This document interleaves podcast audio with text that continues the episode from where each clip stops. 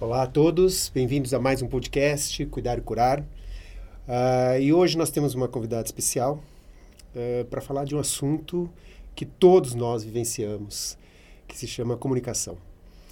Comunicar-se é um dom e é um dom que pode ser usado de diversas maneiras. Nós nos comunicamos por palavras, nós nos comunicamos por gestos, nós nos comunicamos entre linhas e entre espaços. Saber dominar essa arte não é para qualquer um o que nós temos hoje é uma possibilidade de saber usar essa comunicação para dar boas e más notícias. Na vivência clínica, normalmente nós temos que dar ambas. Ou você está curado, ou você vai precisar de mais tratamento, ou você não tem cura. Como lidar com isso? Como vivemos isso? Como vivemos isso no dia a dia? Então eu quero dar boas-vindas para Sandra Lúcia. A Sandra é Master Coach, especialista em gestão de pessoas, especialista em comunicação. E ela vai nos falar um pouquinho aí da sua experiência dentro do ambiente hospitalar, com médicos, com profissionais de saúde, com a questão de dar boas e más notícias. E a nossa grande dificuldade em geral é para más notícias. E a gente vai tentar conversar aqui um pouquinho mais sobre como lidar com isso tudo. Uh, Sandra, bem-vinda. Obrigada. E eu queria começar perguntando para você por que, que você foi escolher essa área, o que, que te levou a ir para a área de comunicação, qual é o encanto que você viu nisso e o que, que você tem encontrado ao longo da sua vida, ao longo da sua experiência profissional nesse cenário. É aí que está a resposta, viu? Que eu tenho encontrado ao longo da minha vida nesse processo todo. Na verdade, eu sempre fui apaixonada por comunicação. Isso eh, dizem, né? Eu não me lembro, mas com dois anos eu já falava tudo.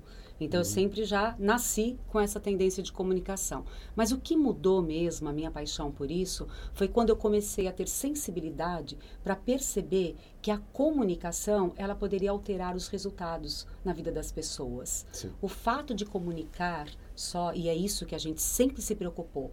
O que que eu vou falar? Você vai numa festa, você já fica perguntando o que, que eu vou dizer. Uhum. Ah, eu vou num jantar, eu vou apresentar um trabalho na empresa, o que, que eu vou falar? Essa é a pergunta. Uhum. E aí eu comecei a perceber. Suando frio, né? Suando frio. Às vezes suando frio. Né? Já antecipando isso, é muito sério, uma comunicação interna deficiente, uhum. negativa. E essa comunicação interna é a primeira que fala, sim, né? Sim. E aí eu comecei a perceber que quando a gente mudava a pergunta, ao invés de dizer o que eu vou falar, começasse a se centrar como eu vou falar. Uhum. E que isso começou a gerar muitos resultados.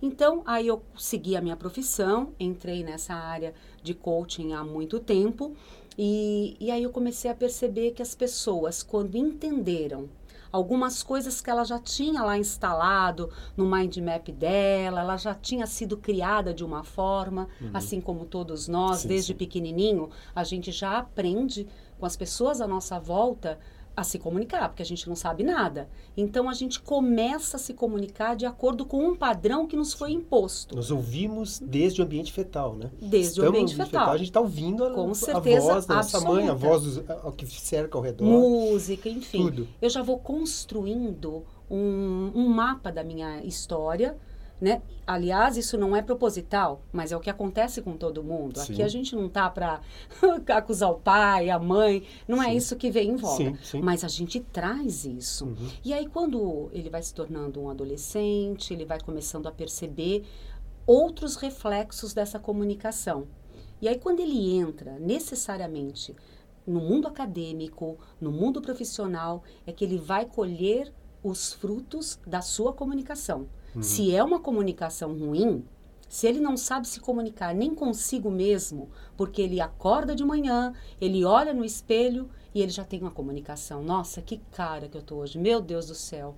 Uhum. Só por Deus. Hoje vai ser difícil enfrentar esse dia. Uhum. Que eu tenha muita sorte. Ele vai se comunicando de uma forma errada. Ele já vai contando com aquilo que tem fora dele, não dentro dele. Então ele não muda essa comunicação interna dele. E é isso que ele leva para o mundo. Ele leva esses pensamentos que são o, o ápice de uma comunicação interna e ele vai usar isso com todas as pessoas com quem ele fala.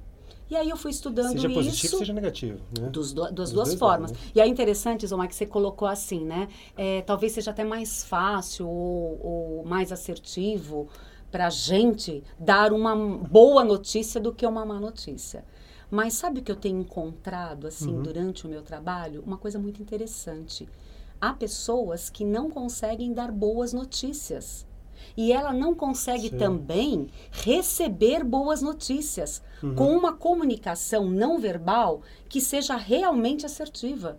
Tem gente que ela vai dar uma boa notícia.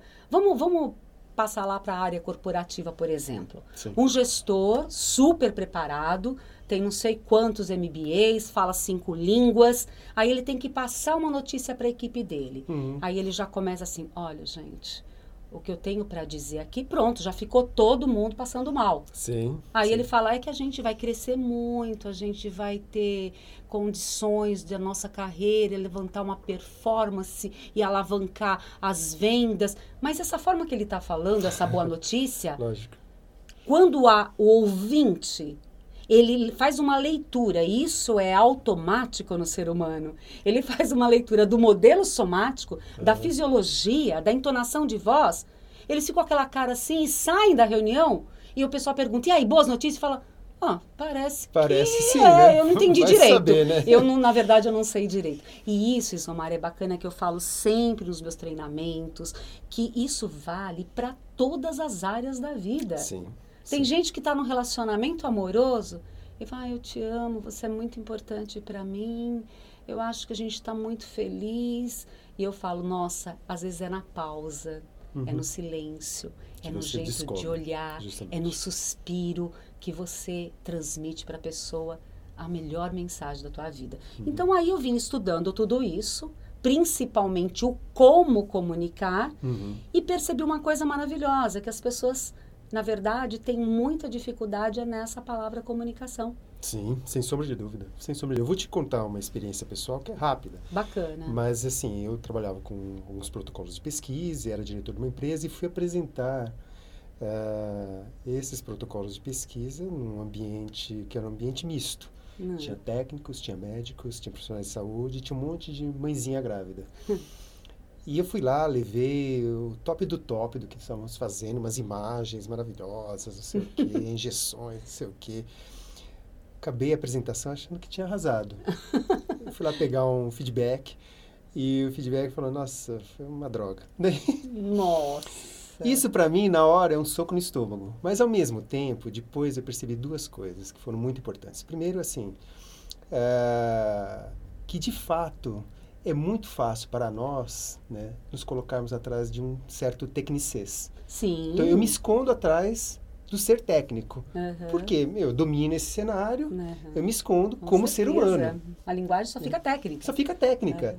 É. Né? Ela não comunica, é uma linguagem. Sim, é uma sim, linguagem, sim. sem e, dúvida. E depois, assim, a segunda verdade, que essa é a mais importante. Por que, que eu fiz isso? Uhum. Né?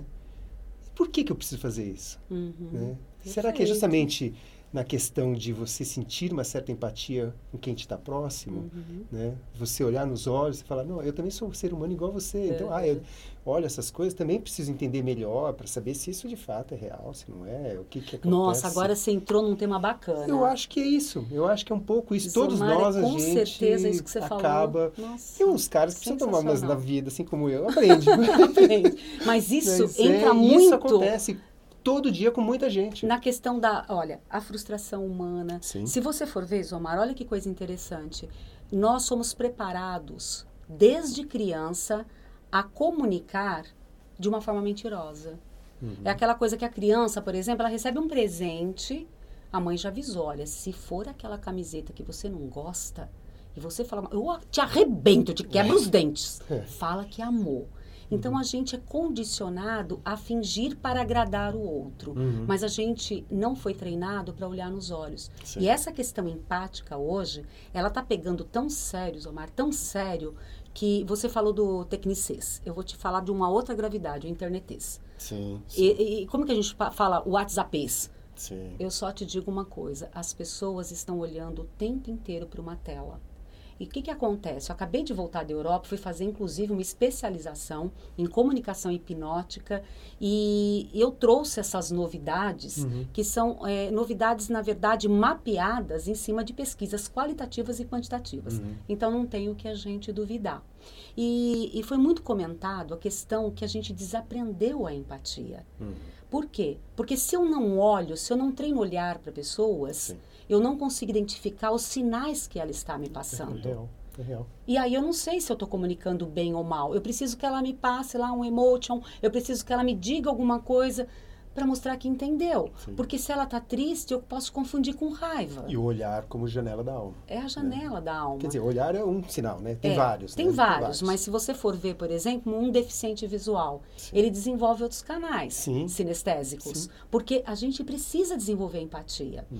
E eu vi um estudo que me deixou assim bem alarmada, que as mães ao amamentar, né, elas não olham para o bebê elas estão lá, o bebezinho está lá no seio da mãe, mil campanhas amamentar, amamentar, todo mundo explica o que você tem que fazer, que é amamentar, e de novo onde que falha? O como amamentar. Como Então essa mãe está lá com o bebezinho no peito e ela está no WhatsApp digitando. Então eu assisti várias, é, vários filmes que eles mostram para comprovar a pesquisa que a criança, ela para de sugar, o bebezinho para de sugar.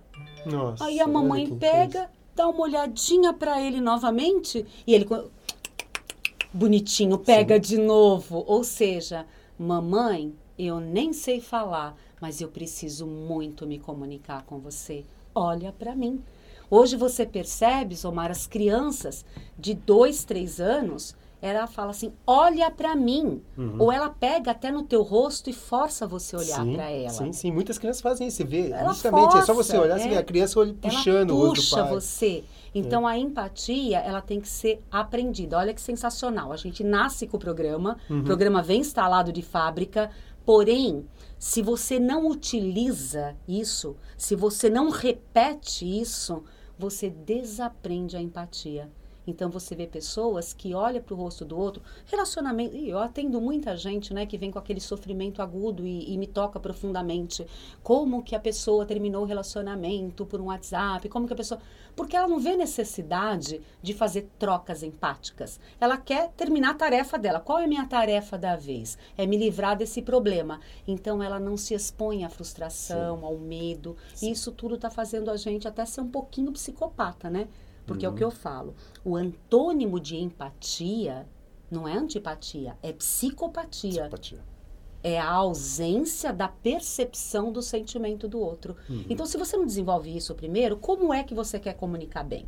Então, a comunicação, você viu por que, que eu me apaixonei? Porque ela é vasta, é um tema apaixonante, é um tema enorme, né? Que a gente teria horas para falar sobre sim, isso. Sim, e um ponto que você me colocou agora há pouco é assim a comunicação como uh, um espelho e como um reflexo das emoções humanas. Né? Que você já está me colocando agora, Sim. né? Você quer discorrer um pouquinho sobre isso, falar um pouquinho é, sobre isso? Eu, eu, gostaria até de falar porque isso, além de ser importante para a gente, que Sim. também, porque cada vez que você fala sobre isso, você também aprende. Uhum. Então eu falo que eu sou grata por ter a profissão que eu tenho, porque eu não deixo de aprender todos os dias. E é importante para as pessoas que, que ouvem a gente é saber que às vezes o resultado positivo das relações humanas ele é muito mais simples do que aquele que a gente presume. O que a gente imagina, fantasia. Gente, se relacionar, na verdade. Cria expectativas. exatamente. E mais do que expectativas, a gente cria exigências. Sim. Porque ele tem que, ele não tinha que. E não, não tem nada disso.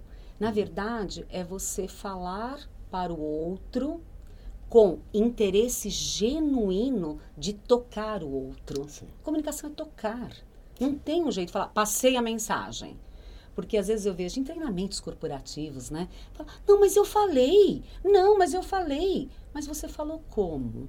E às vezes a outra pessoa que nem falou tanto, mas ela demonstrou na sutileza do modelo somático dela, ela mostrou um carinho, um interesse genuíno na, na, na dor do outro.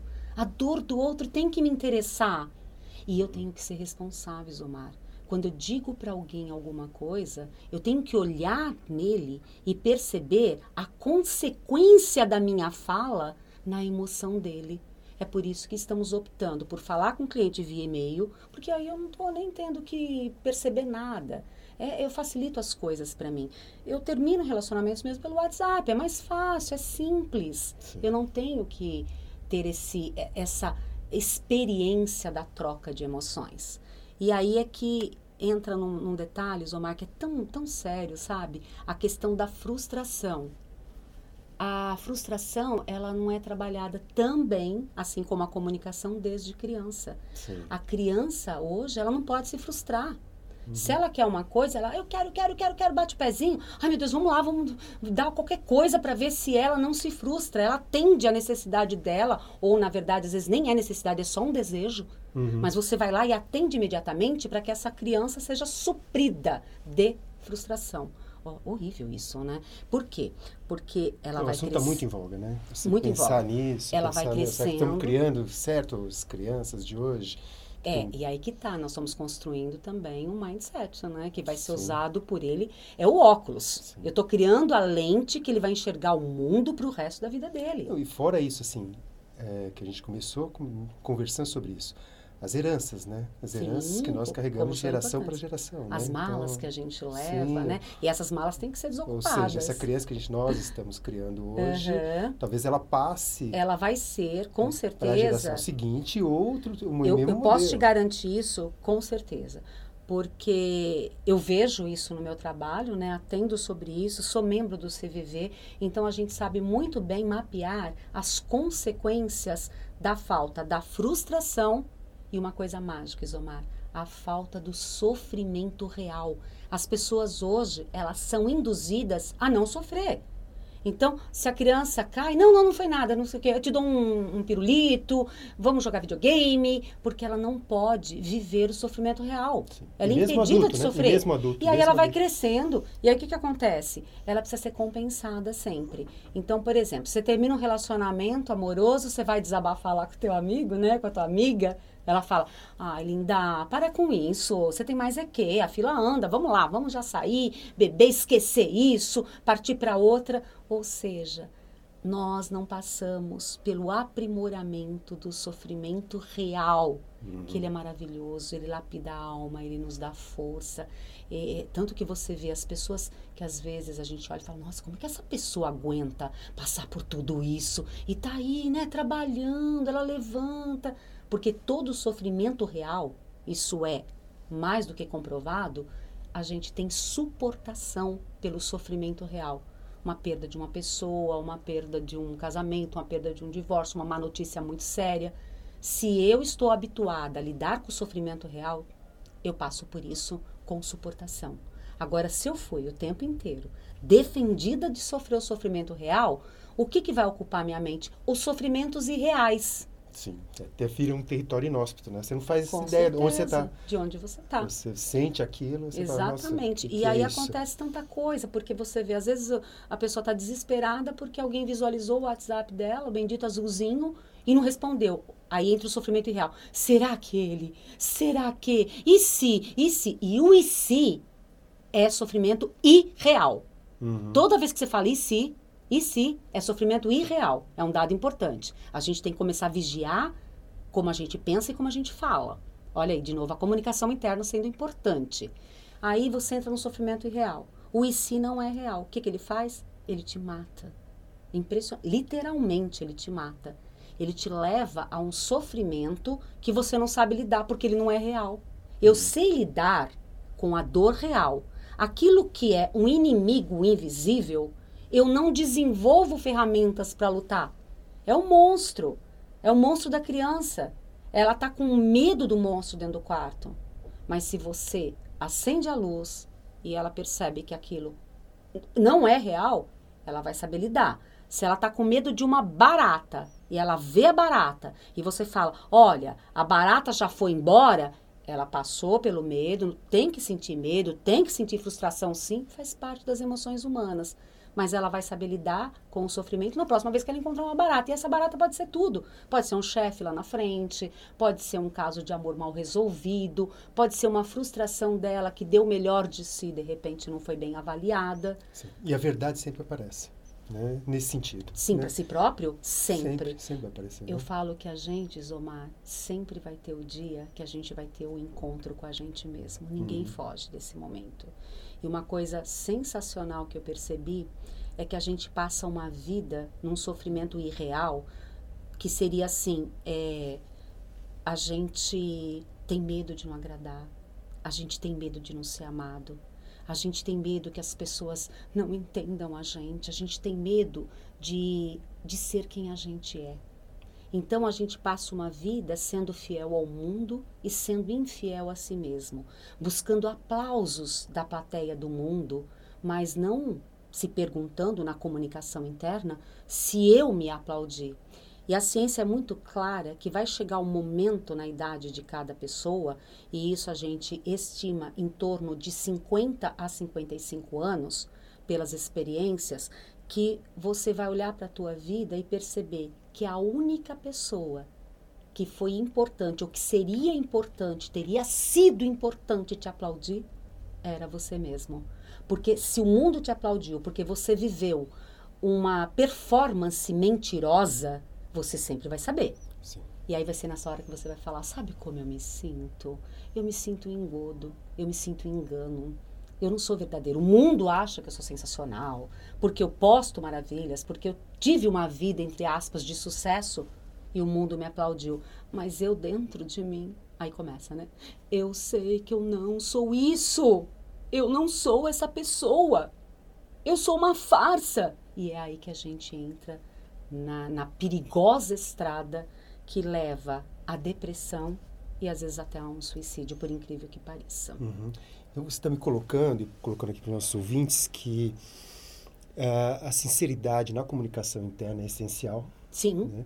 E a partir daí você consegue, de fato, fazer uma comunicação com o outro, com quem te cerca, com o ambiente uhum. que você Somente vai cercar, assim. tudo mais. E o que você tem visto aí na sua prática hum. uh, em relação a essa comunicação? Porque eu sei que você dá curso para os médicos, Uhum. para profissionais de saúde, sobre como comunicar Isso. as pessoas. Isso. E eu estou citando esse grupo em particular porque comumente o médico tem que dar várias notícias e às Sim. vezes nem tão agradáveis. E não sei Uhum. se eles estão tão preparados para isso. Me- ou se receber esse tipo de informação, esse tipo de informação, até porque tudo que você está colocando para nós aqui é algo que às vezes é novo para a maioria das pessoas. Uhum. Olha, para aprender a me comunicar, eu tenho que conversar comigo mesmo. Primeiro, é Né? o primeiro Esse passo. é o primeiro passo. Incondicionalmente. Não necessariamente faz parte desse, desse curso.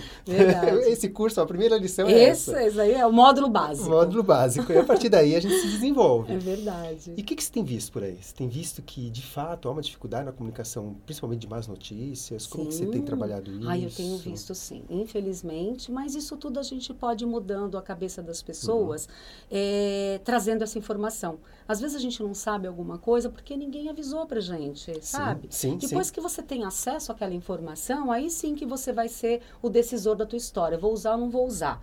Mas direito a ser informado a gente sempre deveria ter. E o que a gente percebe também, eh, analisando as pesquisas, eh, eu estudei muito né, o protocolo Spikes, que justamente é um protocolo internacional que ele zela por criar um roteiro, que é um roteiro simples, mas é um roteiro que ele foi desenvolvido para ajudar a área clínica a transmitir más notícias.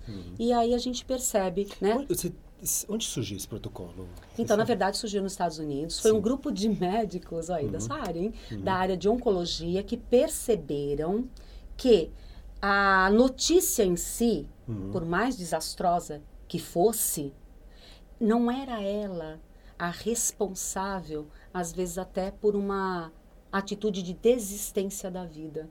Era a forma como a pessoa recebeu aquilo. Olha que interessante. Então, aí isso daí não foi é a notícia. criado. Não é, é, interessante a gente colocar isso para reflexão. Olha de ouvintes. novo. Não Não, é é, o que, de Sim. novo, né? Confirmando a nossa, o Sim. nosso bate-papo É aqui. como, né? É o como. Uhum. Então eles criaram, e aí esse protocolo passou por uma série de avaliações, e ele foi realmente, tá- é, é utilizado né, é, no mundo todo como um roteiro simples que todo médico ou toda pessoa de um corpo clínico né, todos aqueles que se envolvem com o paciente, deveriam passar por esse treinamento. Uhum. E o que, que a gente tem como surpresa? Uhum. Que as faculdades, agora sim, agora a gente está com algumas faculdades que já estão colocando isso como módulo obrigatório, tá? Mas é muito pouco ainda, é um trabalho ainda que a gente está engatinhando. Mas todo médico deveria ter na sua formação esse módulo um módulo comportamental que o fizesse saber lidar com as suas próprias emoções, porque o médico é criado para não sentir emoção, Sim. né? Isso é um engodo, a gente sabe que é um engodo, porque ele vai lidar com emoções o tempo inteiro. É a mesma coisa de você não deixar o menino brincar de boneca e depois querer que ele cuide da filha. Sim. Então, é um engodo. É, e a gente está colocando o médico, mas assim, são os profissionais da saúde. Da saúde, eu não diria não só profissionais de saúde, da sua própria área, o coach que sim, lida com pessoas. com certeza. Sim, vários e vários. É abrangente. Várias e várias é um guarda-chuva né, que lidam com circunstâncias uhum, delicadas. delicadas. Delicadas, difíceis. Delicadas. Né? Engraçado pode... que o roteirinho serve para tudo. Sim, a gente pode citar assim, ah, a pessoa está morrendo. Né? Uhum. Vamos pegar aí para os nossos ouvintes para eles entenderem, olha, a pessoa está morrendo. Uhum. É uma situação limítrofe. A pessoa está morrendo. Né? Não tem mais o que tratar, não tem mais como fazer. Eu preciso comunicar à família, preciso comunicar ao próprio paciente, uhum. né? Como é que a gente vai fazer isso? Como é que é. eu faço isso, né? Olha que bacana, a primeira ideia que a gente tem que desconstruir. É, quando a gente. Que foi a história que você contou lá para mim na, na, na, tua experiência, né? Mas olha lá. Na verdade, é, a pessoa não tem mais vida, não vai ter mais vida. Está condenada, vai morrer. Primeiro, é, você que está dando notícia pode até morrer primeiro que ela, porque você não tem certeza. Ninguém sabe se vai atravessar a rua e vai morrer atropelado. Justamente. Né? Justamente. Mas tá bom, vamos lá. Quem está sendo condenado naquele momento é aquela pessoa. Mas isso não significa fim. Uhum. É esse sentido de finitude que o protocolo procura trabalhar. Porque ela pode e deve decidir. Até porque isso é cultural. Né? É cultural. É cultural. Infelizmente, é cultural. Se a gente pegar os índios, Yanomamis aqui é, do lado, é, né? Uhum. Do lado, pois é. distância. É, tá por aí, né? É, é, assim, eu vi recentemente um antropólogo explicando como é que era a noção de vida e morte para eles. Nossa, assim, eu já me embananei de entender como é que era é. isso, né? Que para eles não é importante, a questão da morte não é importante. É, é importante, bem mais assim, prolixo assim, do que a é, gente quer. a onça vai incorporar é. um espírito que se E a gente quer resumir uma coisa tão prolixa numa notícia. Sim, Olha, justamente. você vai morrer. Justamente. Ela tem, essa pessoa, ela tem o direito de escolher como é que ela vai viver. Uhum. Não é como ela vai morrer, é como ela vai viver até o fim do tempo dela aqui. Então, uhum. é respeitoso perguntar para essa pessoa, é, tentar ajudá-la, claro, na, é, como médico, a ver como é que você pode diminuir dor, como que ela vai ficar mais confortável. Ela tem esse direito de saber Sim. que não é só a cura que depende da atitude médica, é também como ela vai se sentir de forma confortável. Para ela, de repente, é importante sentir menos dor, é importante estar em casa, é importante ela poder conversar com a família. É esse respeito que a gente tem que ter, porque essa pessoa, ela não é um diagnóstico ela não é uma mancha no fígado. Uhum. Ela é um ser humano. Ela tem sonhos. Ela tem o direito de escolher como é que ela vai viver esse tempo que ela tem. Sim. E é isso que às vezes a gente, por ter uma comunicação interna errada, no caso a própria área clínica, ele fala: "Ah, esse aqui não tem mais jeito. Esse aqui, né, é morte". Mas não é na morte que a gente está encerrando todas as possibilidades de uma pessoa ainda ser feliz. Eu vi casos, inclusive numa passagem que eu tive num trabalho no AC Camargo, eu vi casos de pessoas, olha só, que os últimos meses de vida que ela teve foram os melhores da vida dela. Extrema eu escutei uma declaração, Zomar, que eu chorei, tá? A pessoa diz assim: Nossa, eu vivi 55 anos e eu não vivi intensamente. Eu não tinha intensidade. Eu não olhava para as coisas, eu não via, eu cumpria tarefas e rotinas. Quando eu percebi que eu tinha menos tempo, eu comecei a viver com intensidade. Hoje eu digo, esses meses estão sendo os meses mais felizes e intensos da minha vida. Eu estou em paz. Uhum. E aí, uma coisa bacana, eu prefiro ir embora sabendo que eu vivi intensamente do que se eu tivesse ido embora antes de perceber e ver que a minha vida simplesmente foi uma sucessão de tarefas, que eu não fiz nada de verdade por mim mesmo. Não é lindo isso? Super, não te arrepia? Super, super, então, por isso que a gente fala, comunicação é importante. E ter um roteiro que, ó, na isso verdade... a gente está pegando situações limítrofes, né? Mas Sim, se a gente pensar... É, é um limítrofe até para as pessoas entenderem como exemplo, mas a gente podia pegar coisas simples. simples. Como, por exemplo, o, o término de um relacionamento. Pronto. Não, o término vale de um relacionamento também. Tudo. Vale para tudo. Minha né? vida acabou? Não. O que é que eu vou fazer? Ah, vou pular o sofrimento real? Não! Um desligar de um trabalho. Não, desligar do trabalho. Eu vou viver isso. Eu tenho o direito e o dever. Olha que legal, gente. Tem o dever de ser feliz. Você sabia disso, né? Física quântica é claro. A gente tem o dever de ser feliz. então é o seguinte: como é que eu vou viver esse Nossa, meu já sofrimento? Chegou nesse Opa, com certeza. Felicidade é. Hoje a discussão é tema mundial, não é, É, mais um tema que a gente é. fala, ai, que piegas. Não. Uhum. Hoje é tema mundial de fórum de sustentabilidade. Felicidade interna bruta hoje tem índice. Sim, sim. Hoje sim, é sim. mapeado Hoje é mapeado. isso, né? Então a gente tem que ser feliz. Ah, não tem esse negócio de, de viver. Ah, tô vivendo, como é que você tá vivendo? Tô levando. Não, não tem que levar, não. Então vamos lá, vamos mudar Até essa porque, comunicação só interna. nesse ponto do, da felicidade, até porque tem dados mostrando que um país rico como os Estados Unidos, Hum. O índice, o índice de Então. felicidade dele não mudou. Então, Não mudou em função da riqueza. Então, Então. não é necessariamente esse Não. valor que vai Não. determinar a, Não. rique- a felicidade. São outros valores. Você tem ideia quando o índice começou, né? Quando a gente falou pela primeira vez no Fórum de Sustentabilidade sobre Felicidade Interna Bruta, né? Que é a Uhum. famosa FIB.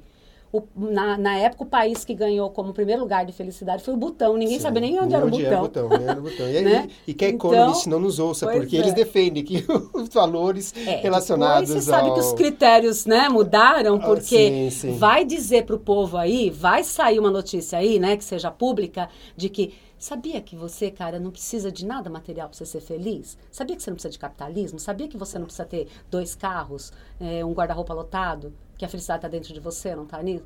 Aí Uhum. fala, meu Deus, não vamos vender mais nada, né? Então a gente, né? Mas vamos conscientizando as pessoas aos poucos. É, há um contexto, há um contexto contemporâneo, né? Um contexto Aham. contemporâneo onde o valor econômico ele tem primazia Uhum. por questões históricas. históricas. Assim, nem sempre foi assim, nem sempre será assim. É melhor a gente contextualizar. Né? É melhor a gente sempre discutir as coisas, Sempre sabe? discutir. Eu falo assim que não existe é, comunicação que tenha que ser velada, sabe, Sim, o Isomar? Não existe. justamente. E até se você me permite, eu gostaria de, já entrando nesse tema, é, nós estamos em setembro, Sim, sim, né? sim. E uma grande bandeira que a gente falou. falou eleva, disso. né? Eu te contei esse mês, é o Setembro Amarelo. Sim. É, o CVV, o Centro de Valorização da Vida, defende muito essa bandeira e, felizmente, esse é o quarto ano que a gente foi liberado para falar abertamente de suicídio, né?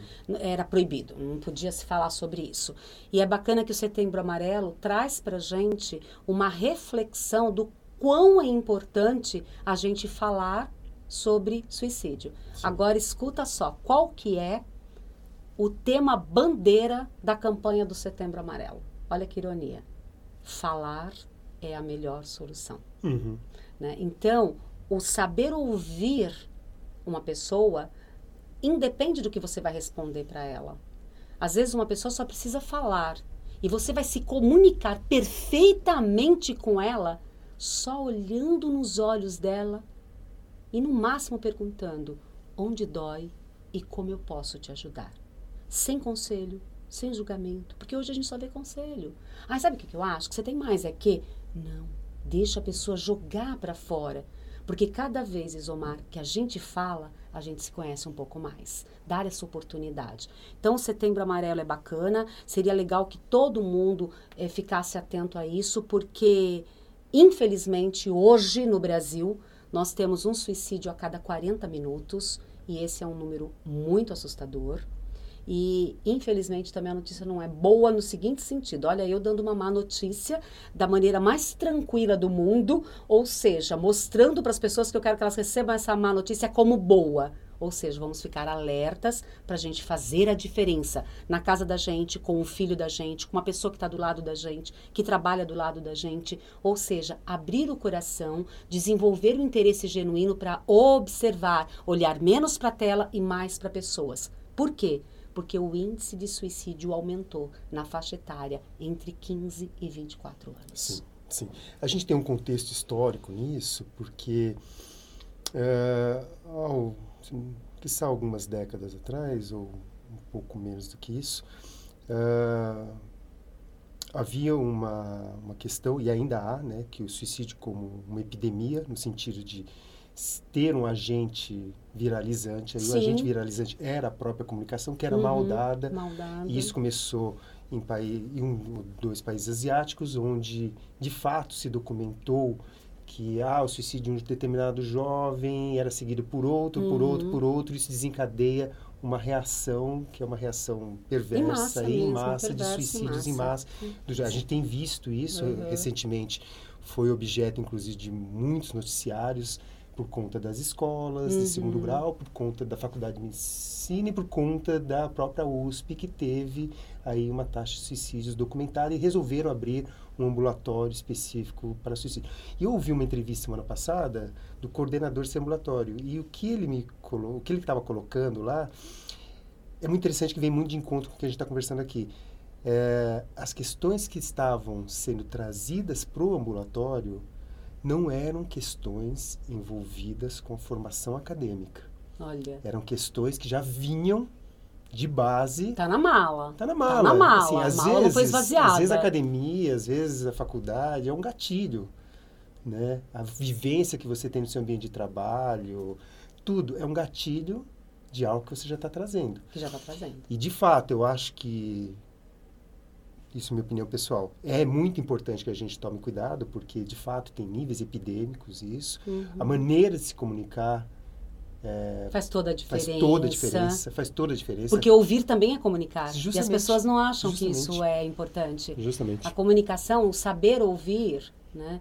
É, na verdade, escutar, né? Porque ouvir, se a gente não tem deficiência, a gente ouve. Mas será que a gente escuta? Sim. Que é esse modelo somático que a gente estava falando, da comunicação não verbal, que demonstra para você que eu estou interessado em você. Gente, é só isso que as pessoas precisam. E essa massa de suicídios que você abordou e realmente aconteceu, a gente teve em 99 é, um, um índice muito sério no Japão e tudo mais. Por quê? Porque as pessoas precisam tanto de tribo, ela precisa Sim. tanto de alguém que. Tá vendo? Se Nós comunica. somos iguais, você me entende, né? Você me entende. Então ela copia, às vezes até o que não é bom, só para ser visto e ouvido, e escutado, e amado, e apoiado. Olha como é forte isso, Sim. né? E que você, assim, por mais que os grupos do WhatsApp ajudem, ah, né? Então, falta tá, olhar, né? né? Falta é, algumas coisas. Então, precisa ver, né? O quanto ajuda e o quanto. Porque toda né? ferramenta é boa. Não, porque pode ajudar para você, você se encontrar, né? Uhum. Mas assim, gente, será que está ajudando em outros é, cenários? O meu né? receio, sabe, o Isomar, pelo meu trabalho mesmo, o meu receio é o seguinte: é, a ferramenta é boa, tá? A ferramenta é ótima. Porém, a gente precisa questionar o seguinte: ela está alimentando o seu ser real ou o ser que você criou que você é. Sim. Porque às vezes todas essas pessoas que você tem no seu, nos seus imensos grupos, né? Grupo de tudo a gente tem hoje. E que nem dá pra A gente passa o dia olhando na tela. Dá pra você se comunicar, nem dá. Essas pessoas, elas estão conversando com quem? Uhum. Com quem você é ou com quem você passou o que você era. Sim. Isso aí é um perigo, porque se você está é, tendo relacionamentos que não são reais, a gente está entrando em qual sofrimento? O irreal. Irreal. Aí vai chegar aquela idade lá que eu te contei, você vai ter aquela conversa com você mesmo que ninguém foge e fala: a vida inteira eu fui amado, mas não era eu, era a uhum. pessoa que eu criei. Então, a, o segredo é sempre o real, o é real, ser quem você é. Ser verdadeiro. E vou te contar mais: é muito melhor uma notícia ruim do que alguém mentir para você. Então, a notícia, a gente fala tanto de notícia ruim, mas a notícia ruim, ela pode aliviar você. Porque o sofrimento irreal era assim, e se, e se, e se. Aí a hora que você vê que aquilo não é mais e se, é real, você sabe lidar. Então, às vezes, é muito melhor uma notícia que não é tão boa do que toda essa enganação que às vezes a gente alimenta na nossa vida real, né? E fora isso, né, Sandra, tem aquela questão que é assim, uh, você está tão desacostumado com isso, com lidar com o real, lidar com a, a sua faceta mediante o real, uhum. que você se angustia. Então, eu vou te, vou te falar assim, às vezes as pessoas têm duas reações, em, em geral, que a gente vê, seja familiares, seja amigos, quando alguém está adoecido, principalmente adoecido de câncer, mas adoecido de outras doenças graves. Eu já vi isso muito com paciente com AIDS também. Claro. Que assim, uh, eu ou me afasto, uhum. totalmente, ou né, eu desesperadamente quero fazer algo. Uhum. Né? E um dos conselhos que a gente costuma usar e costuma dar é assim, olha, e agora só complementando com o que você está colocando aqui para nós. Olhe um pouquinho para você, veja o que, que são seus sentimentos, uhum. o que te assusta nisso tudo. Perfeito. Né? E na medida do possível, né, seja você mesmo para quem você está comunicando. Não vai mudar o amor que você Nossa, sente. O que você falou fechou tudo. Não vai mudar não. as suas intenções, mas talvez mude o como você vai colocar Ai, isso. olha, você né? fechou com chave Acho de ouro. que só olhando é um para dentro, para entender seus próprios medos, porque às vezes o medo de se relacionar com o outro, de dizer alguma coisa, não é pelo que vai afetar o outro, é aquilo que afeta você. Você tem medo daquilo que você sente. Sim. E eu sempre digo, para não errar, Isomar, fica só do lado. Uhum. O silêncio, ele é uma comunicação linda. Bárbara, Às vezes as pessoas nem Bárbara. precisam de um grande bate-papo, ela precisa sentir que você está do lado.